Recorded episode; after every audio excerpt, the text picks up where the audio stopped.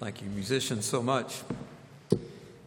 Well, Wednesday morning, uh, part of First Baptist Church is going to go to Scotland and England, and about this time next week, uh, that group will be in church in Durham Cathedral, which will be a, a great experience for the evensong service, which is late afternoon, which will match up with your morning service here. So we'll be praying for you as we worship there uh, in that setting and look forward to coming back and telling you more about that. I'm sorry that it bumps up so close to Zambia trip, but I didn't plan all that. So, so others did, and um, our hearts will still be with you here in Dublin. And uh, we look forward to being back in a couple of weeks sharing our experience. I want to take a passage of Scripture this morning and divide it and finish it tonight because it's long enough and our time this morning's short enough that we can't get through it. So, what I want to do is introduce the first part of what Paul says here and conclude it in the evening service. If you want part two, you got to come back for night service this evening. But I want us to consider the mind of Christ. Last Sunday morning, we considered presuppositions or attitudes or assumptions that we bring to life that, that bring together our core values. And we talked about how we get those core values most people get their core values just as uh, Schaeffer said by uh, being around people, like children catch the measles, he said.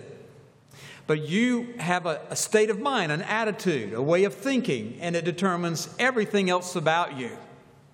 And so, in this morning's passage in 1 Corinthians chapter 2, beginning in verse 6, Paul's going to talk more about that subject how you think and how you arrive at the thinking you think like. What brings you to that point, to those conclusions, to those life assumptions? And it's a really big deal. It really is. As we concluded last Sunday morning, I want to carry that forward into our thinking this morning. You need, you really need, just like me, you need your heart to be immersed in God's Word, the Bible. Uh, guided by the truth that God has revealed to us, that we might be guided toward his plan for us, His gospel, His purpose for our lives, and how you think about those things really, really is important because uh, if you just wait for your, your values to just accidentally happen, you're going to be in big trouble. And so I want to invite you to pursue, most of you already are, but to continue to pursue a deliberate strategy for your mind lining up with the thinking of Jesus Christ. So we want to look this morning and tonight at having the mind of Christ. Chapter 2, verse 6. As we wade into this, uh, Paul writes and he says, Yet we do not speak wisdom among those, yet we do speak the wisdom among those who are mature. Uh, the word mature there is related to our uh, word group like telescope or things that are down the road or things that are advanced. Uh, telescope helps you look into way off. Uh, Paul talks uh, here about maturity. And he's saying the immature and the unbelieving world don't get it. They don't understand a lot of things that they need to understand about God and God's purpose and God's will. He says, But we speak wisdom to those who are either mature or their heart's desire is to be mature in Christ. May that be so for everybody that's here this morning, that we're we're something better than we were last year, and we're all on a pilgrimage in this life, not just in heaven someday, but in this life, advancing towards spiritual maturity, where we know the heart of God, where we know the Bible, where we pursue God's will. He says, A wisdom, however, not of this age, nor of the rulers of this age, who are passing away. They're temporary their so called wisdom is uh, not enduring. It doesn't hold up. It doesn't hold up under the test of eternity. Amazing Grace, we sing about being in heaven 10,000 years, and we can bring to every issue of life. How will we see this 10,000 years from now, looking back? It should shape what's important to us and the choices we make. I read from Francis Schaeffer, and we're really not going to start having a Schaeffer devotional every week, but this book was handy, and as I thought about this subject, uh, in about two weeks, our group going to England is going to find itself in Westminster Abbey. A number of you have been there on different trips. Uh, it is sort of the national church that, along with St. Paul's, the national church of the British world. And you go through the front door and through the nave, which is the biggest chamber, the most church like place where they line up chairs and you, ha- you could have church in there. Uh, but you, you come up through the nave, and buried in the floor is the, in the most prominent location, appropriately so, as far as I'm concerned, is the tomb of David Livingstone, the great missionary hero. But as you go across Livingstone and you look over to the left, is this uh, tomb and sort of shrine to Sir Isaac Newton, the great scientist. Uh, a few feet over from that, buried with, with very little fanfare, over in the side aisle, is the tomb of Charles Darwin. And Darwin was buried there against his wishes, but at the wishes of the Queen, uh, who insisted that he be buried in the Abbey. Uh, but here in the nave, as you're looking forward, the choir is back beyond this little partition, but over to the left is the tomb and the shrine to Sir Isaac Newton. And Francis Schaeffer writes about Isaac Newton, the scientist. He says, In his latter years, Newton wrote more about the Bible than about science, though little was published. Humanists, that's folks operating sort of with a secular mindset, humanists have said that they wish he had spent all of his time on his science. They think he wasted the hours he expended on biblical study. But they really are a bit blind when they say this. As Whitehead and Oppenheimer stressed, if Newton and others had not had a biblical base, they would have had no base for their science at all. That is not to say that one must agree with all of Newton's speculations on either metaphysics or doctrine. But the point is that Newton's intense interest in the Bible came out of his view that the same God who had created the universe had given people truth uh, in the Bible. And his view was that the Bible contained the same sort of truth as could be learned from the study of the universe. Newton and these other scientists would have been astonished at a science obsessed with how the universe functions, but professionally failing to ask the question, why? Why is it so? Who ordered this orderly universe? Who makes it work? Who keeps it from unraveling? This brilliant man, Sir Isaac Newton, who loved science, loved God more. And he says we can come to science and search for truth, knowing that it's there because this orderly universe was designed and sustained by our Creator God. Now, you contrast that with Charles Darwin, who's buried just a few feet over there, people read Darwin and began to doubt the existence of God. People read Isaac Newton and said, Isn't God incredible? What he made and how he designed it and how it holds together. Isn't God awesome? That's the contrast between the wisdom of this age and this world and the eternal wisdom of God that he gives to us through his word. What a contrast, what a comparison.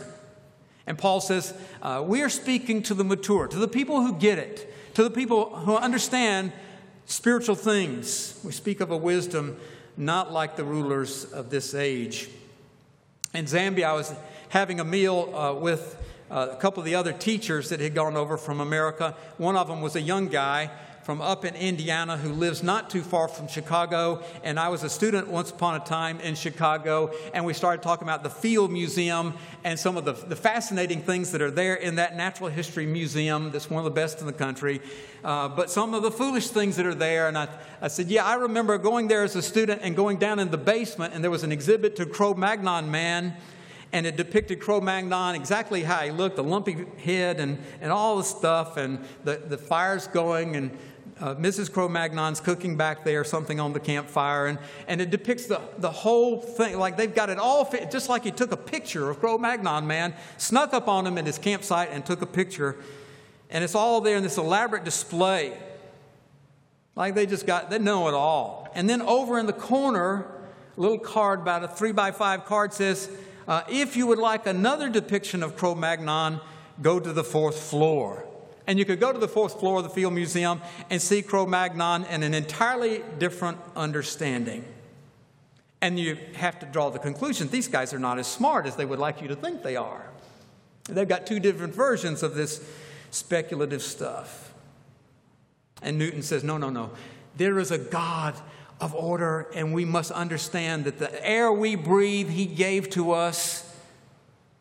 The cells that make up our bodies, all that holds it together is a God deal. And Paul says, We come to you encouraging you to think rightly about why you're even here in the first place. And to think rightly about how your life came into existence and what sustains it and where it's going someday when the inevitable comes. Not like the rulers of this age, Paul says, who are, by the way, passing away. And he's not just talking about dying. Everybody's going to die unless Jesus comes and interrupts your circumstances. But when he talks about passing away, he means all their lives and all that they've invested in will be shown to be vain and foolish. The godlessness of it all, of the godless philosophies, will prove to be so empty. He says, But we speak God's wisdom and a mystery. New Testament mystery is like a, a disclosure or a revelation. We speak God's wisdom in a mystery. The hidden wisdom which God predestined before the ages to our glory. Now, we're not going to get into Arminianism and Calvinism and all that in terms of personal salvation. That's not the main point he's making here. Paul's saying, before time existed, before God spoke Genesis 1 into existence, he had a plan for you to be and to be informed and to be aware and to be grateful and to be responsive to the will of God. He set in motion thousands of years ago a plan for your life. And Paul says this wisdom that we talk about when we write these epistles and when we come to you and we preach at Corinth and wherever else, we're declaring God's incredible wisdom that He planned for you a long, long time ago, before your parents' parents were born and even thousands of years before that. God had a plan for your head, for your thinking, for who you are on the inside, so that that value system might reflect His glory and His character and all of His attributes. Peter says, Be holy because I am holy, says the Lord. You're supposed to be not God. You'll never be God. Don't buy that lie. But you can be godly if your mind is immersed in the things of God. It says, The wisdom which none of the rulers of this age has understood. For if they had understood it, they would not have crucified the Lord of glory. They didn't understand. Now, I know, and you have to be theologically very careful here because I know Jesus came on purpose into the world to die for our sins. And what one person does here or there was not going to change that. God had a deliberate purpose, and we understand that in New Testament theology. But he says, uh, just on the human plane, if Pilate and the Sanhedrin and Caiaphas and Annas and all those who put Jesus on trial, if they could have understood what our New Testament shows to us, they'd have said, You can crucify him, but I will not. I'm not going to be a part of that. Now, they would have rejoiced in their sins being covered by his atonement, by his death, by the finished work of the cross but their heart wouldn't have been in it. They would not have rejoiced in the death of Jesus. So Paul draws back on that illustration. He says, Rulers of this age, don't expect them to, to think the way they're supposed to. Don't expect them to connect all the dots, as we say too often. Don't expect them to, to really comprehend the great things of God. If the rulers of this age thought the way they should, they would have been with Jesus instead of against him. Don't expect everybody uh, in local government today or national government or people or influential people around the world, don't expect them to think like uh, you would think in your Sunday school class at First Baptist Church on any given Sunday morning. They don't see it the same way. But Paul is saying it doesn't matter if they think differently, it doesn't matter if they outnumber you 101. Cling to the wisdom that comes from on high. Let that surround and shape and mold your core values because everything is at stake with that. Verse 9, Paul says, And he quotes at great length here from the Old Testament. But just as it is written, things which eye has not seen, and ear has not heard, and which have not entered into the heart of man, all that God has prepared for those who love him. God is the four spiritual laws. Law one, uh, for those of you that have used that track or grew up in Campus Crusade years back, God loves you and offers a wonderful plan for your life. God has a plan for you. And Paul, here quoting from the Old Testament, says, God's prepared things your eyes never seen and your ears never heard that are too glorious for words. God has that in mind for you. But God wants that for you, and He wants you to want that for yourself. And you can want that for yourself this morning. You can desire that with all your being. Oh, God, uh, help me not to be caught up in the world and fascinated by the toys of this life.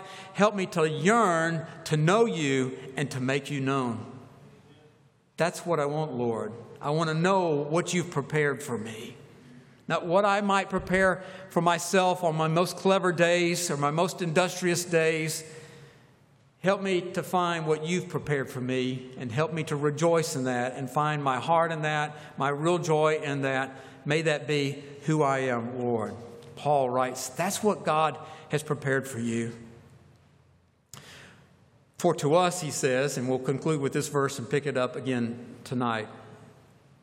For to us, God revealed them through the Spirit. That's capital S, the Holy Spirit. God's revealed these things through the Holy Spirit. For the Spirit searches all things, even the depths of God. The Spirit doesn't, the Holy Spirit is part of deity. It's the third person of the triune God. So uh, the Holy Spirit is not less smart than God the Father. The Holy Spirit doesn't have to figure things out or anything. Don't get any false notion on that. That's not what Paul's saying.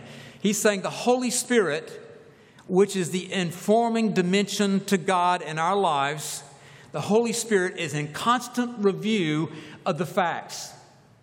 Not to learn the facts, but just to go over it and over it and over it. And when the Holy Spirit speaks to your spirit, it's in the overflow of the depths of the things of God.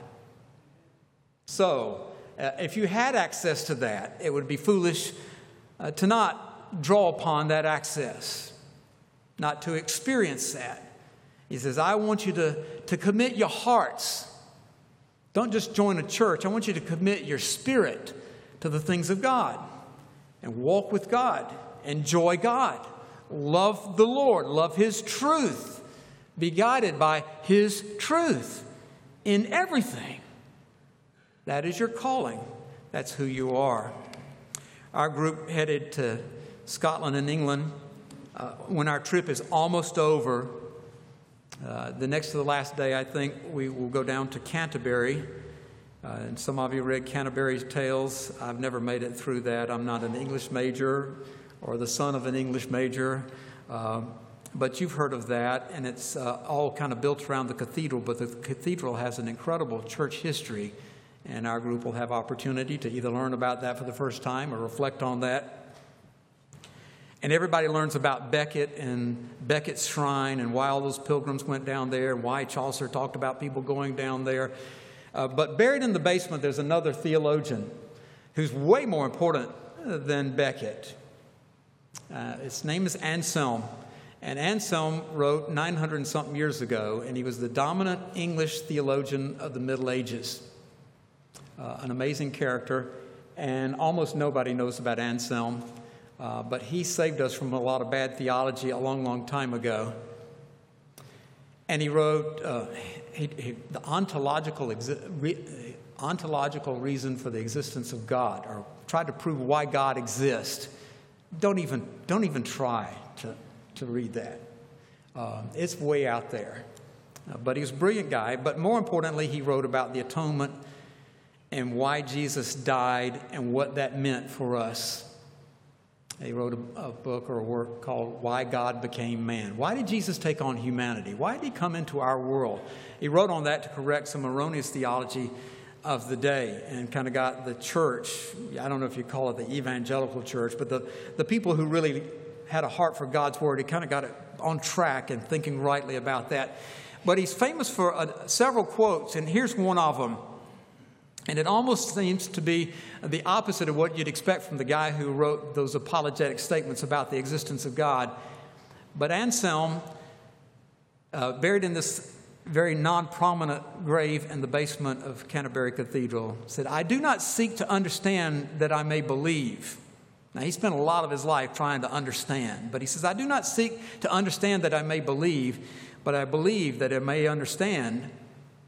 For this I also believe that unless I believe, I will not understand. Now, did you follow that? I should have put that on the board. I'm sorry. You can get that later. Let me try to paraphrase our buddy Anselm. He says, uh, In all the world of human reasoning, I know that all the smartness of this world is not going to get me to where I need to be. At some point, I've got to trust God. I've got to commit to God. And here's what happens when I do, Anselm says. And this was his testimony, his experience. Once I commit to God, then it begins to make sense, and I do end up figuring out a lot of things. And I do understand the wonder of God. So he says, My first purpose is not to, to make God prove himself to me. Man, unless I know how every molecule in the universe works, I'm not joining that church. That's, he said, No, you've got to trust that this, there's enough obvious stuff there that there's a God that's a creator God. And, and you begin to look to him in faith and take out his word believe and just insert the word trust. And, and this I trust so that i I might uh, comprehend. And it does work that way. It really does. I bear witness to that. I, I, have had my phase of trying to, to make somebody prove to me all the things of God.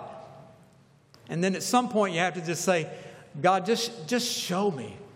And the spirit that Paul's writing about in this passage shapes and molds the heart of that person, and suddenly the lights come on. In theology or bibliology, you call it illumination. It's just like turning on the lights in here in the middle of the night. It's like, oh, wow, there it is. I, I see it. I understand it now. And Anselm says, if you're just trusting in the best wisdom, the best wisdom of the rulers of this age, of the best minds of this age, and that's all you've got, you're in trouble. And you're going you're going to live out your days and die in spiritual confusion. He says, Oh, that you might have a heart for the pursuit of the mind of Christ. And we'll talk about that tonight. But God wants you to understand what Jesus thinks and what Jesus would do in all your circumstances and how he feels about everything in your life and then he wants you to not only be aware of the mind of Christ, but to yearn that the mind of Christ would guide your life. And that's what Paul's encouraging the Corinthians toward in this great letter. Well, I ask you to bow your heads and join me in prayer. Father, we're grateful that it's even possible to consider the, the idea of having the mind of Christ. Lord, we confess that sometimes our thinking is so selfish and so sinful and so foolish and vain. Lord, help us to treasure the things that really matter and live for the things that really endure. Help us day by day to grow spiritually. Uh, Paul has talked about writing wisdom to the mature. Lord, we want to be in that classroom. We want to be recipients of that kind of wisdom. Guide us all to maturity, each of us in our individual lives, but collectively as a church, may this be a place where God's word is honored and sung about and preached about and taught in the classrooms that we might be closer and closer day by day to the very heart of God. We desire the mind of Christ. Make it so, Lord, we pray, not because we deserve it, but because you desire it. And we pray it in the name of Jesus. Amen.